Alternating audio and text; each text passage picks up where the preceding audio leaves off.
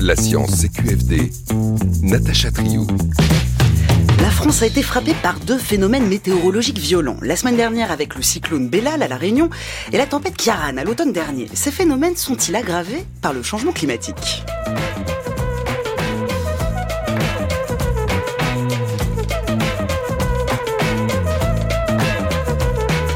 Les cyclones et les bombes météorologiques se forment toujours au-dessus des océans. Entre la métropole et les territoires outre-mer et avec sa longue façade maritime, notre pays sera toujours touché par les tempêtes. Vont-elles devenir plus fréquentes ou plus violentes? Si les cyclones tropicaux ne sont pas les mêmes que les cyclones extratropicaux, selon le dernier rapport du GIEC, le réchauffement climatique ne devrait pas créer plus de tempêtes.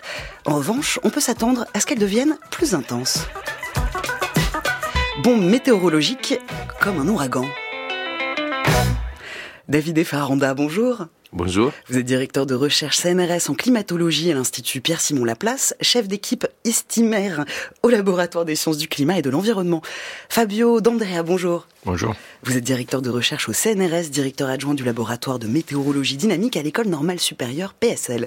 Et Olivier Lascar, bonjour. Bonjour. Vous êtes rédacteur en chef numérique du magazine Science et Avenir et vous co-animerez avec moi cette émission, une émission qui est en partenariat donc avec Science et Avenir. Merci à vous trois d'avoir accepté notre invitation direct sur France Culture et merci à vous d'être là au rendez-vous derrière votre poste en direct ou à toute heure en podcast sur l'appli Radio France. Vous pouvez aussi nous écouter tout en suivant X, anciennement Twitter, pour notre fil, pour notre live tweet hein, sur euh, CQFD. Vous y trouverez plein de ressources complémentaires. Ça commence tout de suite. Alors qu'est-ce qu'une bombe météorologique? Quelles sont les conditions nécessaires à la formation de tempêtes? Comment le réchauffement climatique peut-il influer sur ces conditions? Nous sommes ensemble jusqu'à 17h pour répondre à ces questions. On commence avec notre archive du jour et le dernier exemple en date d'une bombe météorologique, la tempête Kiaran, qui s'est développée du 29 octobre 2023 jusqu'à novembre 2023. La tempête Kiaran qui frappe la France et une partie de l'Europe a causé plusieurs pertes humaines ce jeudi. Dans l'Aisne, un chauffeur routier a été tué suite à la chute d'un arbre et au Havre, un homme de 70 ans est mort après être tombé de son balcon lors du passage de la tempête. Selon le ministère français de l'Intérieur, au moins 16 personnes, dont 7 sapeurs-pompiers, ont également été blessées. À Madrid, d'après les services d'urgence, une femme de 23 ans est morte en plein centre-ville à cause de la chute d'un arbre. Le nord-ouest de l'Espagne est la partie la plus touchée par la tempête. Certaines zones de Galice sont en alerte rouge en raison de vents extrêmement violents sur la côte. Kieran n'a pas épargné la Belgique. Dans la ville flamande de Gand, un enfant de 5 ans a d'abord été blessé par des chutes de branches et est mort à l'hôpital quelques heures plus tard. Aux Pays-Bas, la tempête a provoqué des rafales à plus de 100 km heure. Une personne est décédée dans la ville de Venray, dans le sud du pays. Voilà, record de pluie, record de vent. David et Faranda, la tempête Karen, c'est l'une des plus violentes tempêtes en Bretagne. Tout à fait, c'est une des tempêtes euh, qui a battu des records, et pas, on parle pas juste des records du vent, mais aussi les précipitations associées à ces tempêtes étaient très intenses. en fait, on a même eu euh, loin euh, du centre de la tempête, donc par exemple en Espagne, comme on l'a entendu, mais aussi en Italie, en Toscane, même des morts à cause de la tempête, parce que justement les vents sont capables de soulever des masses d'air qui après produisent des précipitations. Donc c'était le cas. Euh, dans le sud de la France et aussi dans la Toscane. Fabio D'Andrea. Voilà, sur l'ampleur de cette tempête qui a également touché euh, toute l'Europe. Bah, c'est des, des phénomènes très, qui ont des impacts très forts. Donc on l'a entendu, là, il y a eu des, des, victimes, surtout du fait du vent, qui a fait tomber des arbres, etc. Mais il y a d'autres dangers qui viennent de fortes précipitations, donc les inondations notamment. Et aussi l'autre chose qui est très dangereuse, qui n'en a pas trop vu là, c'est les inondations euh, côtières. Parce que la, la baisse de pression fait augmenter localement le niveau de la mer. Et en plus, dessus, il y a les vagues qui sont créées par, par le vent lui-même. Donc on a il y a eu des épisodes comme ça. C'est un peu les trois, les trois dangers qui présentent ce type de, phénomène. Olivier Lescar, vous aussi, dans le, dans, le dernier numéro justement de, de Sciences à venir, vous consacrez un dossier sur, sur cette tempête. Oui, c'est un, dossier à retrouver dans, le numéro qui est actuellement en vente, qui a été fait notamment par euh, notre journaliste euh, Loïc Chauveau. Alors il y a plusieurs euh, grandes colères de la Terre, pour reprendre le titre de ce dossier, mais il y a notamment ce papier sur les, bombes météo, dans lequel il est question de Kiaran. Et à propos de Kiaran, on, on se dit que les dégâts sont déjà impressionnants, dramatiques, puisqu'il y a eu des morts, on ne peut pas parler d'une carence de diagnostic, d'une carence d'annonce. Euh, les, avertissements ont été là et finalement les conséquences de la tempête auraient pu être bien pires. David Faranda Oui, tout à fait. En fait, euh, il n'y a pas que ça. Donc, on a un système de vigilance qui s'est mis en place à partir des bombes météorologiques qu'on avait observées euh, dans les années 90-2000 en France. Donc, la tempête Xynthia, par exemple, qui doit évoquer euh, quelque chose, je pense, dans les gens qui nous écoutent de Bretagne. Et aussi la tempête Alex, qui est aussi une bombe météorologique qui avait touché pour ses impacts plus reliés à la pluie, les sud de la France, la Provence, encore une fois, le nord de l'Italie. Pour la tempête Chiaran, en plus, on a pu déjà constater les liens avec les changements climatiques dans la plateforme Climameter, donc je coordonne à l'Institut Pierre-Simon Laplace, et on l'a fait tout de suite après la tempête, et on pourra revenir, je pense, plus tard. On reviendra en effet sur ces questions en deuxième partie d'émission. On va aussi également euh, parler un peu plus, définir un peu plus précisément hein, ce, que sont euh, les bombes météorologiques. Mais avant ça, comme on va parler de prévision météorologique, de projection climatique, avant de rentrer dans le vif du sujet, ça me semble important de faire le distinguo, Fabio euh, d'Andrea, entre climat et météo. Oui, alors on le, fait. Je pense que je vous dis deux choses maintenant. Je pense que ça appliquera après. Après, quand on aura parlé de, des changements de, ce type d'événement. Mais quand on parle de météo, on parle de phénomènes qui ont une échelle de temps de variabilité autour de la semaine. Hein. Si on attend une semaine, on est assez sûr qu'elle ne fera pas le même temps que maintenant. Et quand on parle de climat, on regarde des temps plus longs. Et donc, on fait, on attend du temps plus long pour faire des, des moyennes et calculer des autres caractéristiques statistiques des phénomènes météorologiques. Alors, il ne s'agit pas juste, par exemple, de la température ou, de, la, ou de la force du vent. Ben, je veux dire, ça, c'est des variables. Alors, effectivement, il y a une variabilité de la température. On peut calculer après sa moyenne, sa variance, voir si elle change. Mais il y a aussi des phénomènes plus complexes qui sont juste des valeurs des variables. Par exemple, une tempête, c'est un phénomène complexe qui fait intervenir la température, le vent, la pression, l'humidité et toutes ces choses qui sont liées par, les, par la dynamique des fluides et la, la thermodynamique. Et, et, donc, on peut aussi faire des statistiques sur la fréquence, sur l'intensité, sur la direction et plein d'autres choses qui font aussi partie du climat. Donc, c'est une autre manière de voir euh, un diagnostic du climat. C'est ça, c'est que la météo, ça prend en compte des questions purement atmosphériques. Pour le climat, il faut connaître les conditions atmosphériques, mais aussi environnementales sur un temps très long, au moins 30 ans. Mais disons que la météo répond à la question vraiment comment je m'habille euh, demain, alors que le climat répond plutôt à la question comment je construis ma maison, comment je construis un aéroport, comment je construis un chemin de fer. Donc, pour savoir comment je construis ma maison, je ne peux pas juste venir à Paris les jours qu'il neige et dire ah oui, c'est comme la Norvège, il faut absolument que je fasse les toits d'une certaine façon.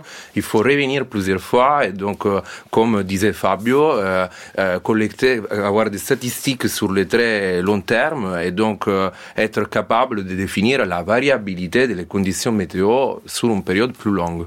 Fabio D'André. Oui, je voulais ajouter une chose. Alors, on parle beaucoup de, de 30 ans ou de 100 ans comme l'échelle climatique, mais en fait, il faut bien comprendre que dans, le système climatique, il y a des phénomènes qui ont toute échelle de variation. Par exemple, la météo change toutes les semaines, mais par exemple, les courants océaniques changent tous les ans où, euh, les, glaces de, de, polaires changent avec des échelles encore plus longues. Alors, ce qui est climat pour quelqu'un peut être météo pour d'autres, si je peux faire cette blague. Par exemple, les paléoclimatologues qui s'occupent de la variation des cycles glaciaires, pour eux, la variabilité des courants océaniques, c'est pas très intéressant. Mais si on s'intéresse au changement climatique qui nous intéresse, qui à l'échelle de 100 ans, d'une génération ou deux, alors on doit s'intéresser aussi au, au, courant océanique. Donc vous voyez, il y a aussi une notion d'échelle de temps qui est imposée par ce qui nous intéresse. Nous, ce qui nous intéresse, c'est les prochains 100 ans.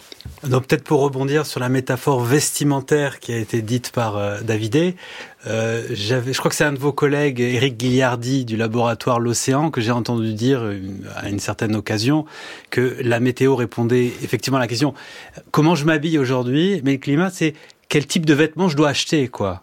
Oui, oui, c'est un Hein peu, c'est un peu ça. hein. En fait, est-ce qu'il y aura des saisons? Est-ce que les saisons vont changer? Est-ce que euh, justement il y aura de la neige? Donc effectivement, c'est oui, on pourrait dire c'est ce qu'on va mettre euh, dans les tiroirs, est-ce qu'on va mettre, euh, est-ce qu'on va acheter, mais sur une échelle de temps très longue. Du coup, moi, je préfère quand même parler plutôt de construction de la maison parce que ça, ça parle aussi, c'est quelque chose que qu'on doit faire, que ça peut évoluer, comme disait justement Fabio, à cause, par exemple, du changement climatique. Très bien, puis on reviendra, comme je disais, euh, sur ces questions-là dans quelques instants. Bah, pour comprendre euh, ces phénomènes météorologiques extrêmes, euh, petite question, comment l'atmosphère est-elle mise en mouvement, David et Faranda? Donc le mécanisme est très simple. Enfin, nous, on reçoit l'énergie en tant que planète d'une étoile, le Soleil. Et donc cette énergie est mal répartie parce que le rayon du Soleil arrive plutôt au tropique, à l'équateur, et très mal euh, aux deux pôles. Euh, donc on le sait, hein, les pôles sont froids et l'équateur est plus chaud. Donc ça, l'atmosphère n'aime pas. En général, la physique n'aime pas quand il y a un déséquilibre. Même nous, on essaie d'être des personnes équilibrées quand même. Et pareil, la planète, euh, on peut imaginer que c'est pas vraiment quelque chose d'intelligent, mais presque, comme tous les systèmes complexes, essaie de redistribuer cette chaleur euh, des tropiques vers les pôles. Et donc, pour le faire, en fait, il y a deux façons. Soit envoyer la chaleur directement vers les pôles, euh, soit envoyer la chaleur vers euh, justement le haut de la troposphère, de l'atmosphère, après l'envoyer vers les pôles. Mais ces mécanismes ne marchent pas très bien parce qu'en fait la Terre est en rotation. Euh, Donc les vents qui sont dirigés vers les pôles nord et les vers les pôles sud sont déviés vers le est, à les latitudes de la France, donc les moyennes latitudes, ce qu'on appelle les moyennes latitudes. Et, donc, on crée ces courants, que c'est les courants jet, en anglais jet stream, euh, qui est responsable euh, de séparer euh, les zones de haute pression au tropique des zones de basse pression qui restent confinées au pôle. Mais la chose qui est vraiment intéressante, c'est que ce courant jet n'est pas stable et donc il fait des méandres. Et dans les méandres, justement, on a les beaux temps et les mauvais temps qu'on connaît, dont par exemple les, pressions, les hautes pressions et les basses pressions. Le, le- le courant de jet, on peut se le représenter comme une, une sorte de rivière d'air hein, qui explique aussi pourquoi on revient plus vite des États-Unis euh, en avion, on est poussé euh, par cet air. Vous voulez réagir, Olivier Lascar Non, mais je voulais reprendre votre euh, c- cette image, Natacha, que vous dites et qui est assez parlant, dont parle Loïc euh, dans, dans son papier pour Sciences et Avenir, et qui représente ce, ce, ce courant de jet comme une sorte de oui de, de, de, rivière euh, atmosphérique. Euh, on, peut vraiment se l'imaginer de cette façon-là, une sorte de, de flux euh, qui a ses qui a ses bords, qui a sa, son diamètre, sa, longueur. C'est aussi concret que ça. Euh, oui, si on regarde des cartes de vitesse du vent, par exemple, à l'échelle de l'hémisphère, on voit qu'il y a des zones assez étroites. Quand je dis étroit, je dis milliers de kilomètres de largeur. hein. Mais à l'échelle de l'hémisphère, c'est assez étroit. Et qui se baladent autour de l'hémisphère en faisant des grandes méandres. Et ces méandres, en fait, c'est des, des ondes. On les appelle ondes parce qu'en fait, on utilise les mêmes euh, outils mathématiques qu'on utilise pour décrire les ondes, les autres ondes qu'il y a dans la physique, les ondes de la mer, les ondes électromagnétiques. On utilise les mêmes équations. Et donc, ces ondes, ces méandres se propagent le long du jet. Hein, un peu comme euh, quand on pense une corde tendue, on va partir une espèce de- d'onde. C'est un peu la même chose. Donc, ces méandres se propagent. Oui, ce fameux euh, jet stream, ce, ce- ce courant de jet, ça peut devenir un, accélérateur, un accélérateur de la puissance des dépressions, dépressions qui sont synonymes de cyclones. Oui. Alors, ces méandres, comme le disait David, sont instables, c'est-à-dire qu'ils ils grandissent d'amplitude euh, au cours du temps. Alors, des fois, ils peuvent grandir très très rapidement. Mais pour faire ça, il faut un autre ingrédient. Le, jet n'est pas le seul ingrédient de cette histoire. Il y a un autre ingrédient qui est ce qui se passe en surface. Dans la surface du sol, il peut y avoir des contrastes de température très forts. Donc, par exemple, sur les, les bords des continents sont froids en hiver et la, et la mer est très chaude. Donc, il y a un contraste, un gradient de température, mais aussi en correspondance des, des courants océaniques. En correspondance du Gulf Stream, par exemple, on peut avoir des variations de température très fortes. Donc, quand le, un méandre du jet rencontre en surface un fort gradient de température, les deux dépressions qui sont créées en surface et en hauteur se mettent un peu à interagir entre, elles et ils se creusent très rapidement. Et c'est là qu'on peut créer des dépressions très rapides au point de les appeler aussi des bombes, comme on, fait euh, dans la presse. Mais pour compléter, euh, David et euh, hein, sur comment naissent les cyclones, en effet, ça, dépend de, plusieurs, conditions, conditions géographiques et conditions thermiques. Tout à fait. En fait, on peut toujours se dire que l'ingrédient de base, c'est cette différence de température et donc aussi pression entre les tropiques et les euh, pôles. Mais donc, cette différence n'est pas homogène sur la planète euh, parce que c'est la différence entre l'océan et la glace de l'Arctique, c'est la différence entre les montagnes rocheuses et, et l'Arctique. Pareil, entre les Alpes et l'Arctique. Donc, il y a certains obstacles au jet que d'ailleurs on les ressent quand on prend l'avion, par exemple, si on a fait des vols euh, Los Angeles-Paris, on sait qu'on euh, a de très fortes chances d'avoir de la turbulence sur les montagnes rocheuses. Pourquoi? Parce que le jet est perturbé par la présence des montagnes, mais il est aussi perturbé quand on fait encore des routes encore plus polaires. Par exemple, on va à Tokyo euh, et on passe sur la Groenland. On est aussi très sujet aux turbulences, pareil, parce que la glace perturbe aussi la dynamique du jet. Toute cette perturbation euh, en fait, c'est les zones où euh, on a plus de possibilités, soit de créer des dépressions et donc des cyclones, donc les tempêtes, ou encore euh, des zones de haute pression, et donc les anticyclones, qui au contraire sont responsables, par exemple, pour les vagues de chaleur. Oui, ou le beau temps.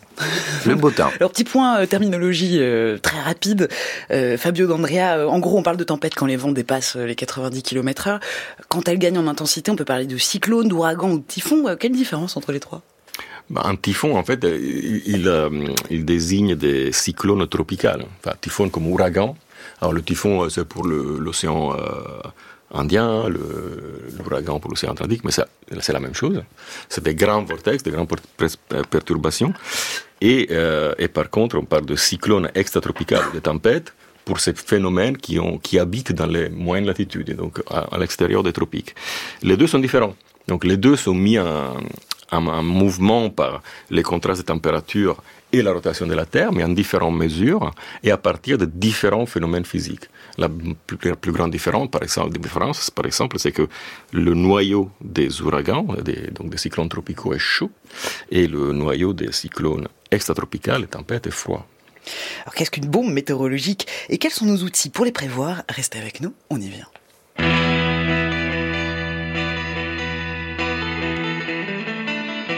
France Culture, la science CQFD, Natacha Trio. Attention, nous sommes en direct sur France Culture avec David Effaranda, Fabio D'Andrea.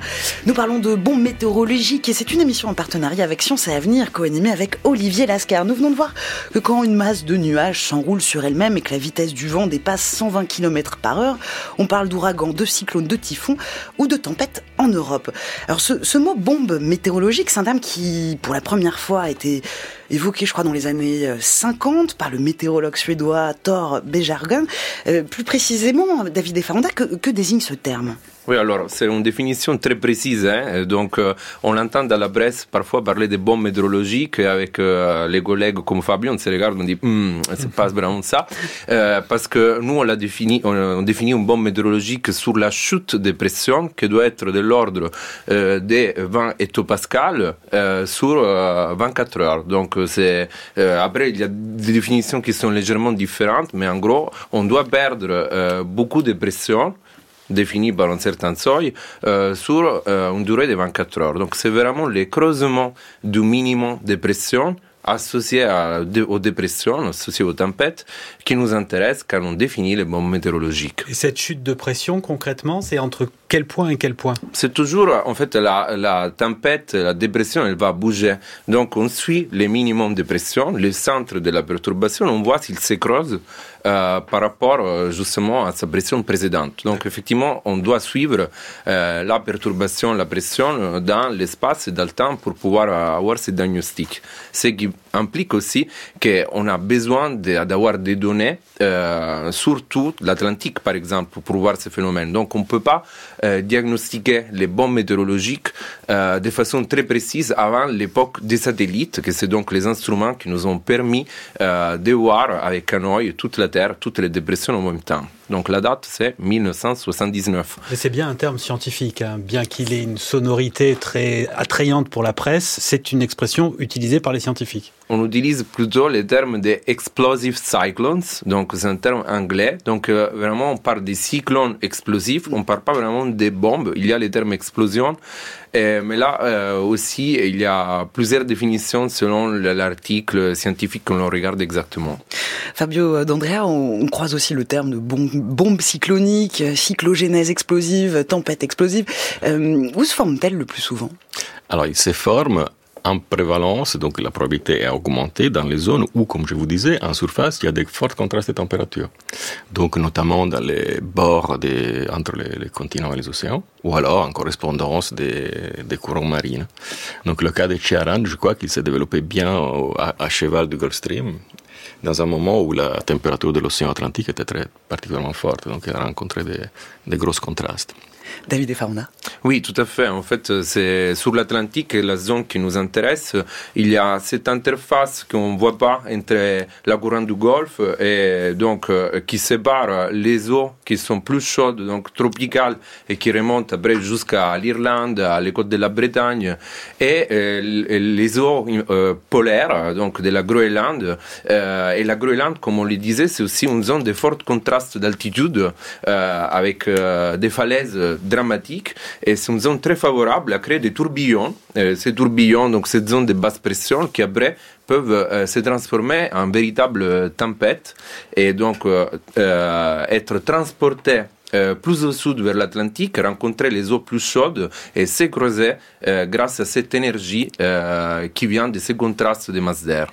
Alors j'évoquais il y a quelques instants le, cyclone Bellal, voilà qui a touché la, Réunion la semaine dernière. Fin d'alerte rouge sonnée mardi dernier. Il y a eu des vents très violents, des rafales de 200, 210 km par heure au Piton Maïdo. en revanche, le, cyclone Bellal, on peut pas dire, ça n'est pas une, une bombe météo. Non, mais bah, la bombe, c'est toujours référé à des cyclones extratropicaux, hein, à des tempêtes. Donc c'est consacré à ça. Après, sur la presse, on utilise cette expression parce qu'elle est très colorée, enfin, ça, elle, parle. Mais euh, non, Belal, c'était un, ouragan, enfin, c'était un, pardon, un typhon, enfin, un cyclone tropical.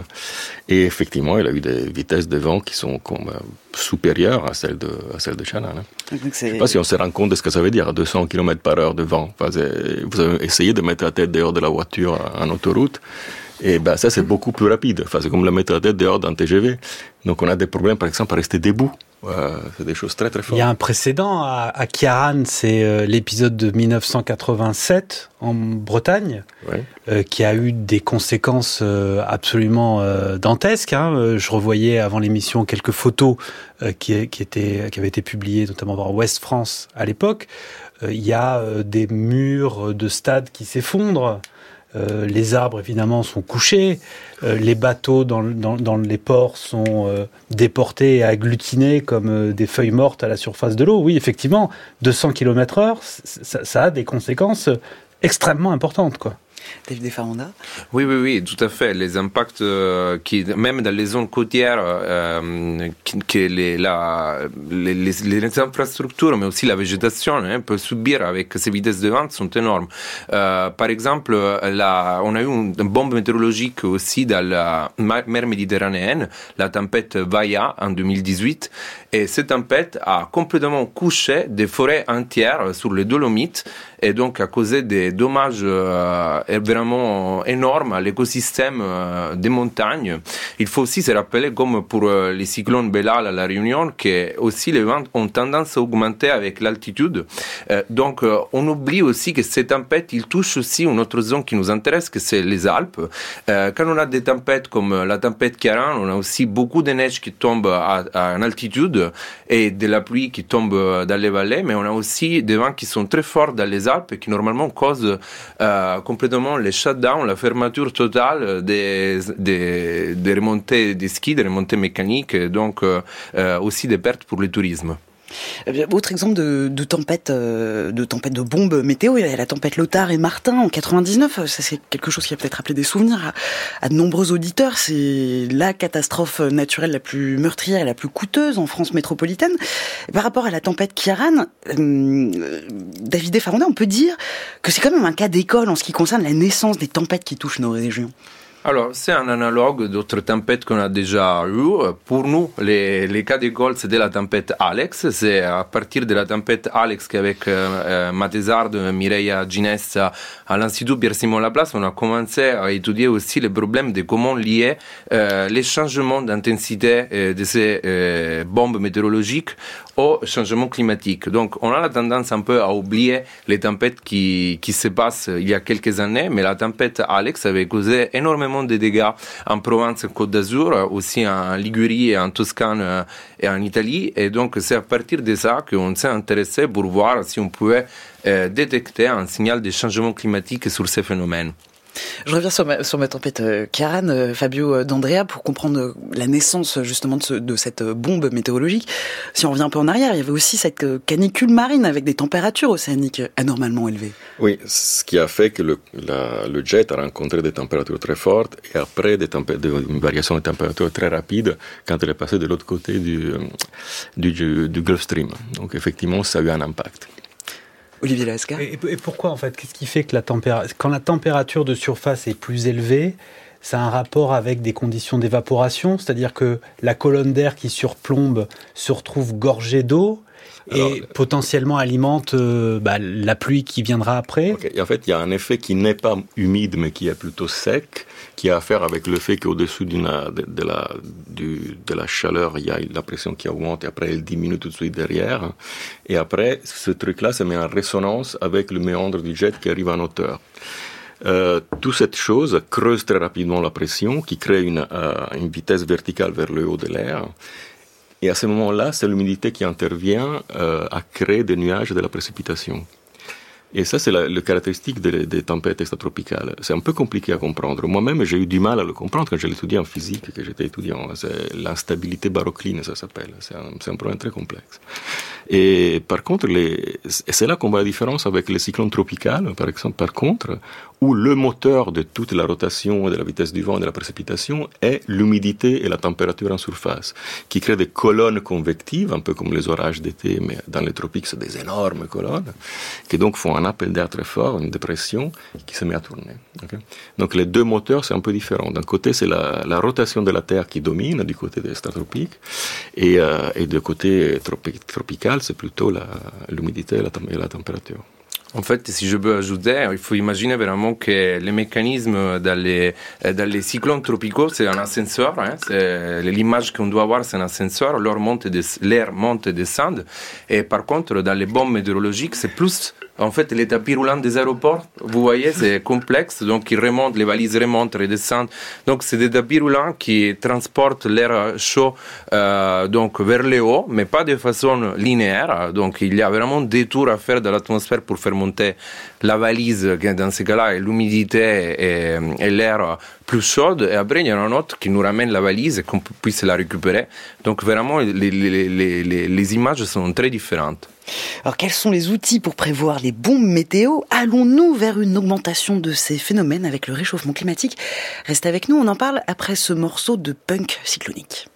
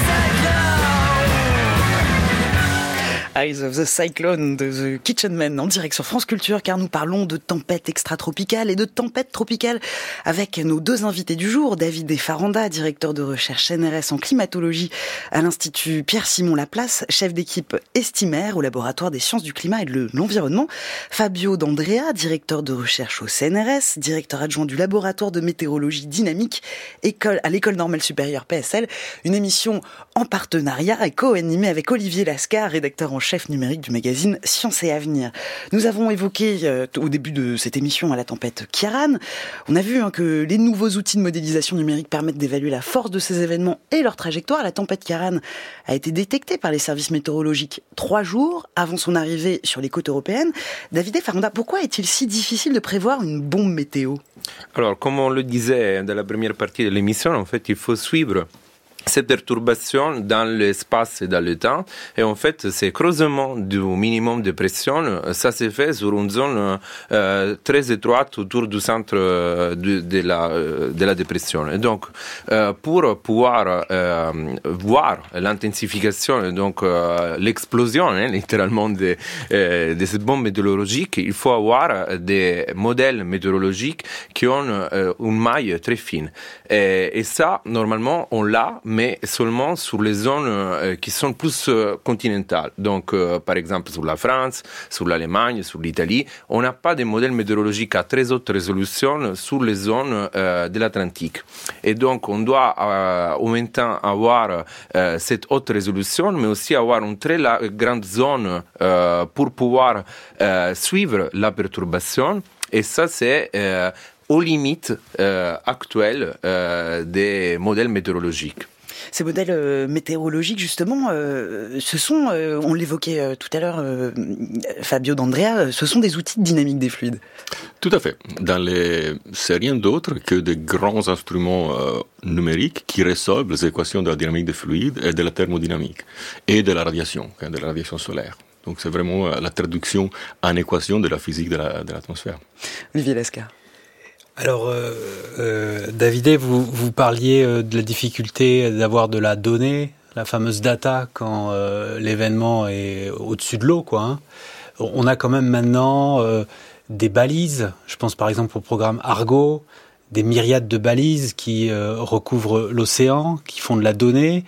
Est-ce que ça n'est pas suffisant aujourd'hui pour euh, raffiner la prévision? Alors en fait, ça pourrait être suffisant. Hein. Ça, c'est une limite vraiment des calculs, des puissances des calculs, calculs qu'on a dans les centres météorologiques. Donc, euh, euh, par exemple, si Météo France avait plus de financement pour pouvoir lancer ce modèle météorologique à résolution d'un kilomètre sur toute la planète, on aurait de très bonnes prévisions aussi des bombes météorologiques, des cyclones tropicaux. mais à l'état actuel, disons que Météo France c'est quand même aligné avec les autres modèles euh, qui se trouvent en circulation euh, dans l'Europe, même aux États-Unis. Donc il y a de la très haute résolution. Heureusement, ça nous permet de prévoir, par exemple, les orages, la neige en France métropolitaine, mais ça nous empêche le fait que cette haute résolution manque euh, dans l'Atlantique de pouvoir résoudre correctement les équations dont Fabio parlait tout à l'heure et donc d'avoir une bonne prévision à la fois de la trajectoire euh, de la tempête mais aussi de son creusement en termes de pression. Alors une question qui est très régulièrement débattue, parce que la survenue de, tempêtes d'une violence telle que Kiaran en France est un indicateur d'un changement climatique. Ça, euh, Fabio D'Andrea, c'est une question qui est aussi, euh, donc qui, fait, qui est régulièrement débattue, mais qui fait aussi l'objet de nombreuses études. Tout à fait. C'est une question qu'on se pose tout le temps. Et en fait, c'est un peu les limites de la recherche actuelle. On, a des idées, on commence à voir des choses, mais on est encore un peu dans l'incertitude sur euh, l'évolution des, des, tempêtes dans le futur. on commence maintenant à avoir un peu un, un consensus du fait que leur fréquence ne devrait pas changer mais leur intensité, de différents points de vue, si on parle de cyclones tropicaux ou de cyclones extratropical, pourrait augmenter. des fois, on le voit, mais c'est encore pas très robuste. Alors, pourquoi on a ce problème? Parce que, comme vient de le dire David, c'est des phénomènes qui ont lieu à la limite de la résolution numérique des modèles, et aussi parce que même si c'est des, phénomènes très gros, comme imaginer un ouragan, c'est quand même quelque chose qui a 1000 km de diamètre, mais le moteur physique qui les crée, c'est des phénomènes physiques qui ont lieu à très petite échelle, donc on est un peu à la limite. Et donc, pour répondre à la question est-ce qu'ils vont changer ou pas dans le futur, on fait appel plutôt à la connaissance des mécanismes physiques qui créent ces choses-là. Par exemple, les ouragans, ils sont euh, alimentés par la température de l'eau, par la température de la, de la mer sur laquelle elle passe. Et la température de la mer, on sait avec un peu de confiance qu'elle va augmenter dans le futur. Donc, euh, en faisant une, euh, une, déduction de ce type, qui est bien plus complexe, bien, bien sûr, je faire un exemple, on peut faire des hypothèses basées sur la physique, sur l'évolution future du phénomène. Par rapport à ces connaissances euh, des, phénomènes euh, physiques, euh, David Desfaranda, avec le réchauffement climatique, il y a trois éléments de la formation des tempêtes qui risquent d'être modifiés. Oui, disons que effectivement, ce qu'on peut imaginer avec les changements climatiques, si on revient encore à la dynamique qu'on qu expliquait tout à l'heure du jet stream, c'est vraiment euh, la surface, ce qui va se passer à la surface, donc ces différences de température entre les tropiques et l'Arctique. Donc si on regarde l'hémisphère nord qui, qui va changer et qui est le moteur du jet stream, et après en fait ces changements ils vont se propager au continent. Donc ce qui est important pour savoir euh, ce qui se passe euh, dans les tempêtes euh, de l'Europe, c'est aussi ce qui se passe aux États-Unis et à la Groenland. Et il y a bien évidemment aussi tous les effets euh, qui sont plus liés à ce qui se passe en changement climatique, si on a une atmosphère plus chaude en termes de précipitations et par exemple des vitesses de vent, euh, il faut le rappeler que chaque degré de réchauffement supplémentaire euh, cause euh, la augmente la capacité de l'atmosphère de retenir de l'eau précipitable euh, d'où 7%. Donc avoir une atmosphère plus chaude va déjà, et ça on le sait, produire plus de précipitations lors qu'on a euh, des tempêtes comme la tempête Kieran.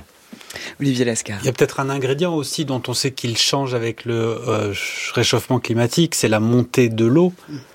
Euh, une eau plus haute, ça veut dire un littoral plus susceptible d'être submergé pendant un événement de tempête. Tout à fait. Là, vous touchez euh, ce qu'on appelle les impacts des tempêtes.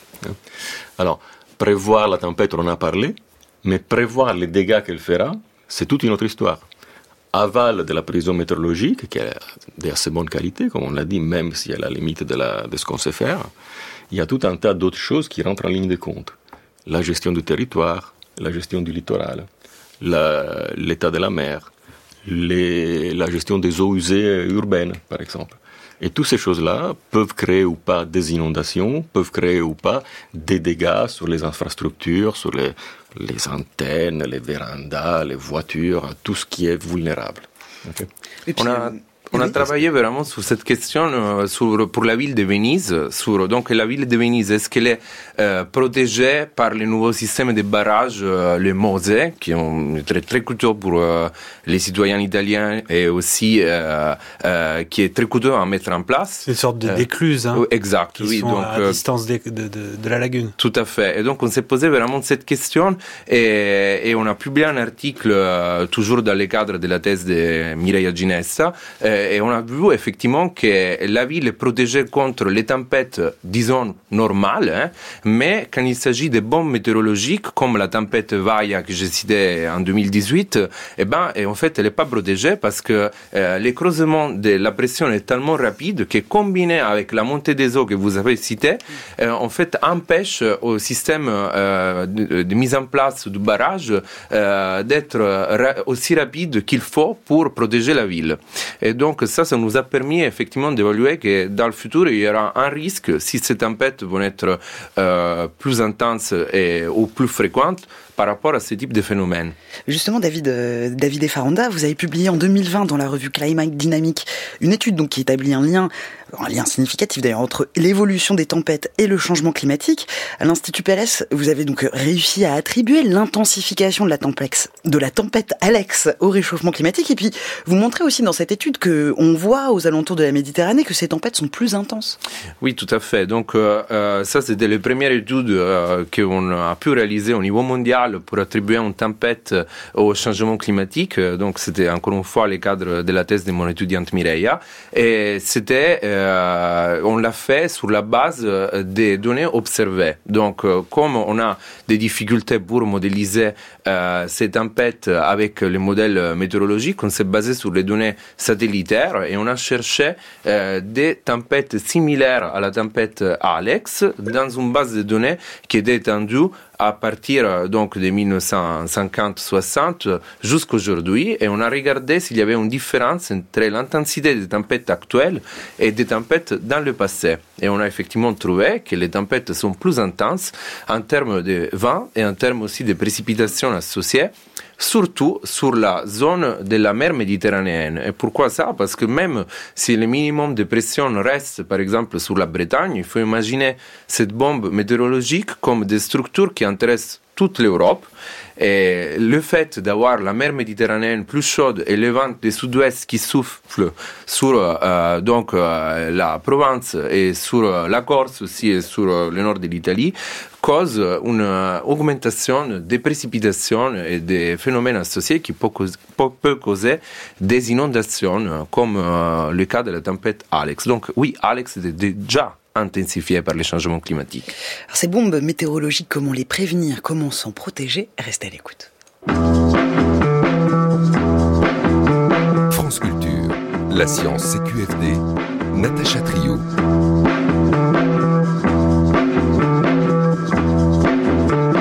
Direct sur France Culture avec David Faranda et Fabio D'Andrea.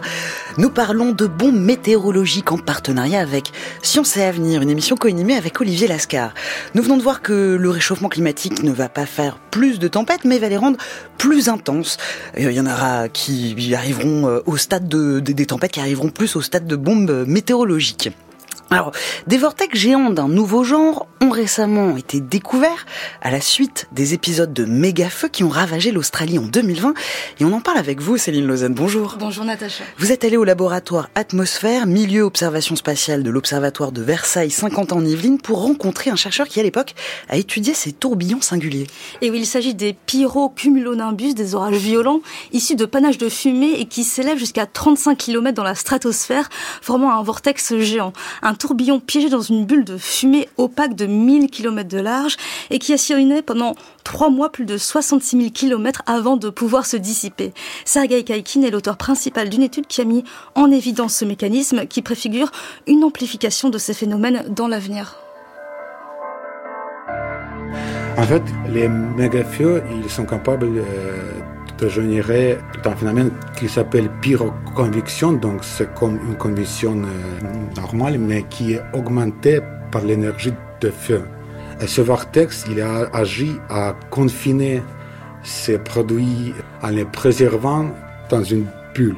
Une sorte de, de, grosse bulle qui encapsule la fumée et qui génère un orage. Exactement. Et ça, on l'avait jamais observé avant? On n'a jamais observé avant. Et donc les feux, ils deviennent de plus en plus euh, très fortes. du coup, ils atteignent des altitudes les plus en plus hautes par le processus de pyroconvection. Et donc, euh, une fois ça atteint la stratosphère, ça donne la vie au, dans ce nouveau phénomène qu'on n'a jamais vu avant. J'ai lu, enfin peut-être que vous allez me corriger, que en fait cette structure a duré plusieurs mois euh, elle a une durée de vie vraiment euh, très longue, on n'avait jamais observé ça. Comment vous avez pu euh, découvrir ça? C'est grâce aux satellites ou des mesures des retombées atmosphériques? Bon, comment on a pu le voir? Il était si grand qu'on n'a pas pu le manquer. Bon, et pour ça, on a utilisé les observations spatiales par des satellites. Et en plus, on a utilisé un modèle météorologique du Centre européen qui prend en compte toutes les observations disponibles à partir de satellites. Donc, euh, c'est en combinant toutes les sources de données qu'on a pu vraiment découvrir ce nouveau phénomène-là. Alors ça, c'est la bulle C'est la bulle qui confine des aérosols de feu et le vortex, il agit de le maintenir confiné. Euh, de, piégé Oui, oui, de piéger des aérosols, mais ces aérosols de feu, ils contiennent euh, de ce qu'on appelle le black carbon. s'il s'agit de particules qui sont très absorbants et du coup ils sont réchauffés par le rayonnement du soleil et c'est ça qui les fait monter.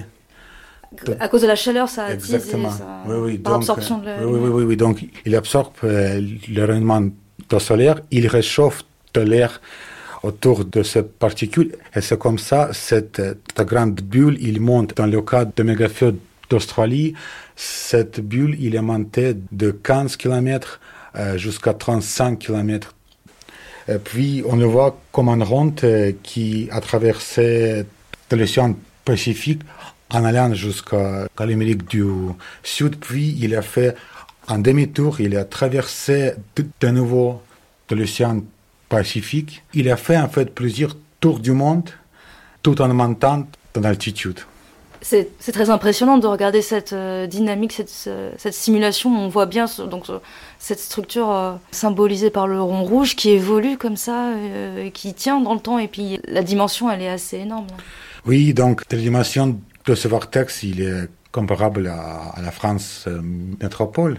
Euh, après le troisième tour, il, a, il est passé au-dessus de l'île de la Réunion. Oui, fait, il s'est formé au-dessus de l'Australie, il revient au niveau de l'Australie, oui, oui.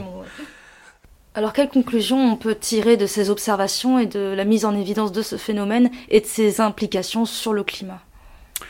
Alors, il y a, il y a plusieurs euh, implications. Donc, euh, tout d'abord, de le fait que les feux qui augmentent en intensité euh, dans le climat réchauffant, le fait que ces feux peuvent produire des structures qui agissent non seulement sur la composition de la stratosphère, mais aussi sur les dynamiques de la stratosphère, et même aussi sur la couche d'ozone.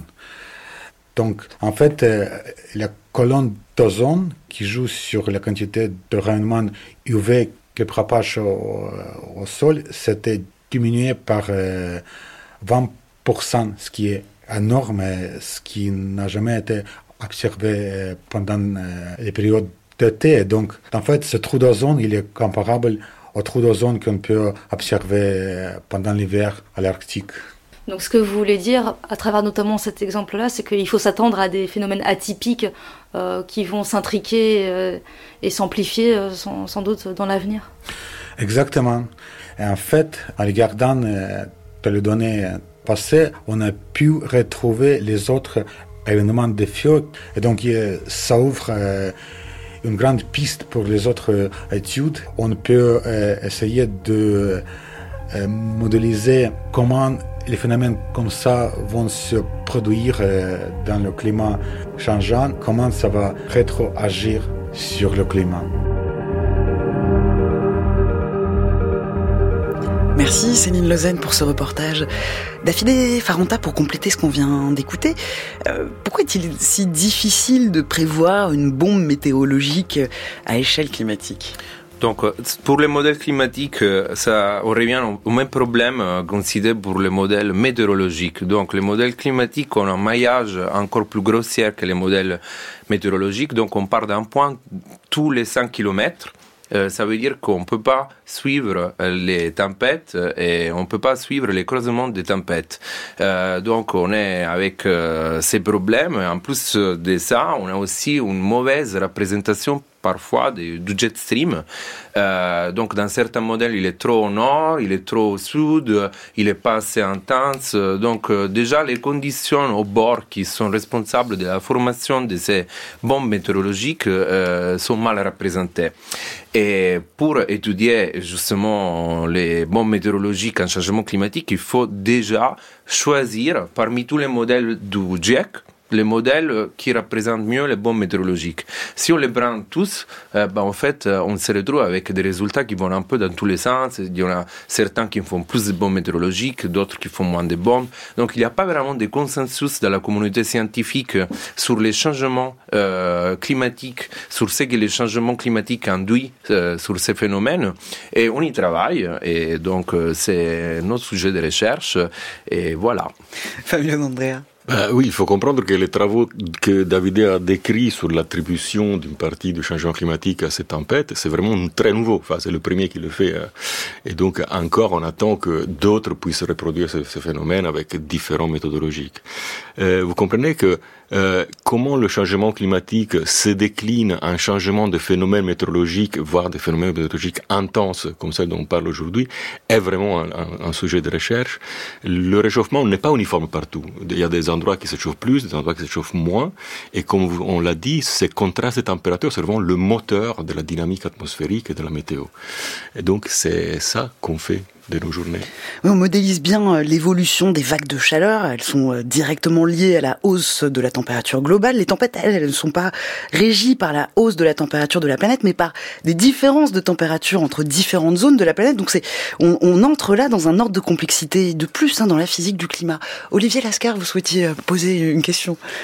Oui, parce que et ça va avec cette complexité que vous indiquez là, là Natacha, parce que euh, il y a un sujet qui est omniprésent euh, dans la sphère médiatique, mais aussi académique, c'est l'intelligence artificielle.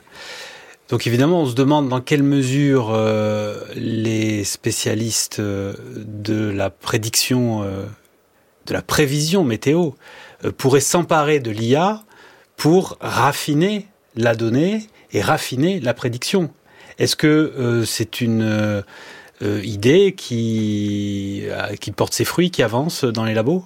David Faranda. Oui, donc il y a deux choses qu'on peut faire. Soit euh, mettre l'IA à la place des équations mathématiques, parce que en fait, comme nous, on peut faire de l'apprentissage et savoir où une voiture va se diriger si on observe plusieurs voitures qui vont dans la même direction, euh, bah, l'intelligence artificielle peut aussi diriger les tempêtes euh, sur la base de l'apprentissage qu'on peut faire sur les données qui existent.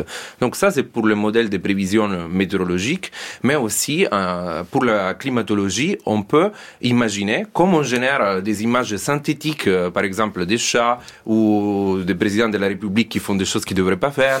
Euh, on peut aussi imaginer de pouvoir générer des, des tempêtes synthétiques, donc des tempêtes qui n'existent pas, mais qui ont les mêmes propriétés physiques des tempêtes déjà existantes. Parce qu'une autre difficulté qu'on doit rappeler quand on regarde les études sur les changements climatiques des bombes météorologiques, c'est qu'il s'agit aussi des événements très rares. Donc c'est difficile de voir les changements euh, aussi parce que c'est des événements dont on ne dispose pas.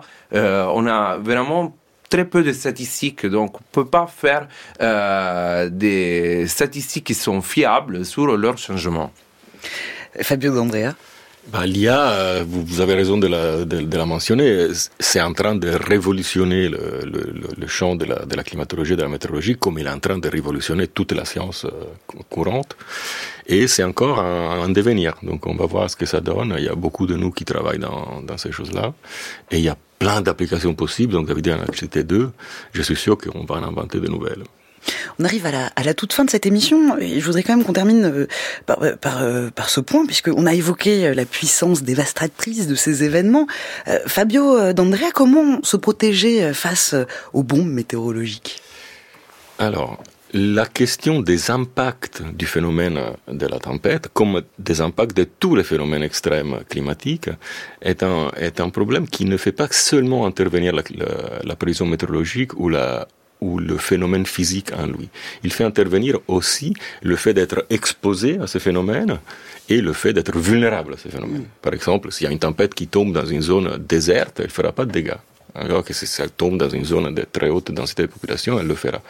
Et aussi, si euh, les infrastructures sont telles qui sont vulnérables à ce type de phénomène, le vent, les antennes euh, ou les, les, infrastructures différentes, plus ou moins bien vulnérables, il y aura plus de dégâts. Alors, il y a des modèles mathématiques aussi de toute cette chaîne causale qui porte à l'impact on revient justement sur, sur, la question aussi de la data et de la donnée. Et puis voilà, le, seul moyen de protection dont on se dispose actuellement, c'est la prévention. Dans quelques instants, on va parler de toute autre chose avec Alexandra Delbo et sa chronique. Merci David Effaranda, merci Fabio D'Andrea, Olivier Lascar. Je rappelle que le dernier numéro de Science à venir est toujours en kiosque et le prochain sort ce jeudi avec un dossier sur un la dossier sur la dépression et comment comment s'en sortir le mieux possible. Très bien, eh bien il est temps de, de retrouver Alexandra Delbo qui nous parle aujourd'hui de la fin de vie des étoiles.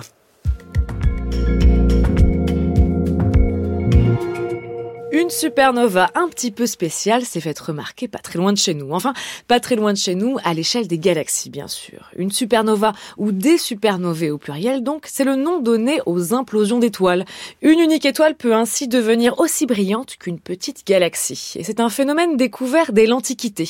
En scrutant le ciel, les astronomes avaient bien identifié que la très grande majorité des étoiles restaient identiques d'une nuit à l'autre, mais que de temps en temps, de nouvelles étoiles apparaissaient puis disparaissaient aussitôt. Nouvelle, nové en latin donc. Et si ces étoiles explosent, c'est parce qu'elles se retrouvent en fin de vie et donc à court de carburant. Michael Rigaud est chercheur CNRS à l'Institut de physique des deux infinis à Lyon. Le cœur de l'étoile euh, lance des réactions de fusion assez puissantes et ça va souffler le bord de l'étoile. La couche extérieure de l'étoile va être soufflée par les vents violents qui sont envoyés par les fusions qui se passent au cœur de l'étoile. Et à un moment donné, ces fusions vont s'arrêter parce que le carburant s'arrête un peu, quoi. Et là, souvent, ce qui se passe, c'est qu'une partie de l'enveloppe de l'étoile qui a été soufflée qui retombe sur le cœur, parce qu'il n'y a plus de vent, donc la gravité fait retomber l'enveloppe de l'étoile sur le cœur. Donc là, ça lance des réactions de fusion extrêmement fortes et une vague de densité extrêmement forte qui tape sur le cœur de l'étoile. Et ça, ça fait une explosion énorme qui va souffler tout autour de lui. Et ce qui reste à la fin, c'est selon la masse initiale. Si l'étoile était massive, une étoile à neutrons. Et si l'étoile était très massive, ça peut même faire un trou noir. On a quand même beaucoup de preuves expérimentales dans le sens où on observe beaucoup de supernovas et les données qu'on a suivent ce scénario. Ce qui est difficile, c'est de voir toutes les étapes, dans le sens où souvent l'étoile qui reste à la fin est peu visible, parce qu'une étoile à neutrons, c'est pas très brillant. Et souvent, l'étoile initiale elle-même n'est pas forcément très brillante, sauf si elle était très proche. Et en fait, c'est quand même des événements assez rares, et donc des événements proches Une autre difficulté technique se pose quant à leur observation. On ne peut pas prévoir l'apparition d'une supernova. Oui, on peut voir qu'une étoile est un petit peu faiblarde et qu'elle est en fin de vie, mais on ne peut pas savoir à l'avance lorsqu'elle est susceptible d'exploser. Alors pour n'en manquer aucune, on établit des cartographies du ciel. On le sonde régulièrement pour recenser les étoiles. Et dès que l'une d'entre elles explose, on peut recruter, donc embaucher d'autres télescopes pour suivre précisément son implosion. Et c'est ce qui s'est passé ici. 2022, la supernova SN 2022 Gili a été détectée dans une galaxie relativement proche, NGC 157, à une soixantaine d'années-lumière de notre système. Et rapidement, le Very Large Telescope et le New Technology Telescope ont été mobilisés pour regarder cet événement sous toutes les coutures et surtout pour suivre sa luminosité. Et résultat de cette étude parue dans Nature, cette supernova est assez unique. D'habitude, une supernova, donc ça explose. Donc au moment où ça explose, la luminosité augmente parce que au fur et à mesure que l'enveloppe de l'explosion grandit, ça devient de plus en plus transparent et donc on voit de plus en plus profond dans le cœur jusqu'à ce qu'on arrive à voir toute la supernova jusqu'au cœur de l'étoile. Et là, on a atteint le maximum en général. Et après le maximum, bah voilà, la lumière va se diluer, ça va refroidir et donc ça redescend. Et donc ça, c'est ce qui se passe tout le temps. Ce qui est étonnant ici, c'est qu'après une semaine de descente, le flux de la supernova remonte. Et donc si le flux remonte, il faut qu'il y ait quelque chose qui lui donne de l'énergie. Donc non seulement ça a monté, il faut expliquer pourquoi la luminosité a remonté. Il n'y a pas plus d'énergie qui arrive de nulle part. Et après, dans la redescence, ce qui est très remarquable, c'est qu'on voit des oscillations qui durent une dizaine de jours. Donc si ça oscille en, en luminosité, c'est qu'il y a vraiment un truc qui tourne et ça passe devant, derrière, devant, derrière. C'est un truc comme ça qui se passe. Donc l'hypothèse pour laquelle ils sont arrivés, c'est que au centre de cette supernova, il reste un système binaire. Un système binaire, c'est-à-dire que c'est deux étoiles qui se tournent autour. Et que la supernova pour qu'elle ait augmenté en luminosité comme ça, c'est qu'il y a de l'énergie qui repart d'une des deux étoiles et qui va vers l'autre, et qui s'accrète et que ça continue l'explosion comme ça. Et donc ça, c'est très rare. Ce couple a donc survécu à une supernova. C'est rare et surtout inattendu puisque la seconde étoile, le compagnon en bonne santé, aurait dû être soufflé par l'explosion. L'énergie libérée aurait dû perturber l'équilibre gravitationnel entre les deux objets et l'éjecter purement et simplement de la région. On a même vu des compagnons se faire expulser de leur propre galaxie à cause de ce phénomène ce qui n'est pas le cas ici, et ça signifie que cette seconde étoile était au départ très très proche de celle qui a explosé. Et c'est donc une observation qui sort un petit peu du cadre théorique des supernovae, mais ce sont justement ce genre de détections qui permettent de mettre au défi ce qu'on connaît de ces phénomènes. La nature de l'objet reste toujours en suspens, et c'est la prochaine étape de ces travaux, comprendre si cet astre résiduel est une étoile à neutrons ou bien un trou noir. Voilà, c'était la chronique avec science. Merci Alexandra pour cette chronique et merci à vous pour votre écoute. Merci à toute l'équipe de la Science CQFD. Antoine Beauchamp, Noémie Naguet de Saint-Vulfranc, Alexandre Morales, Bruno Sansini, Céline Lausanne, Eve Etienne. À la réalisation, Olivier Bétard. À la technique aujourd'hui, Dali Yaha.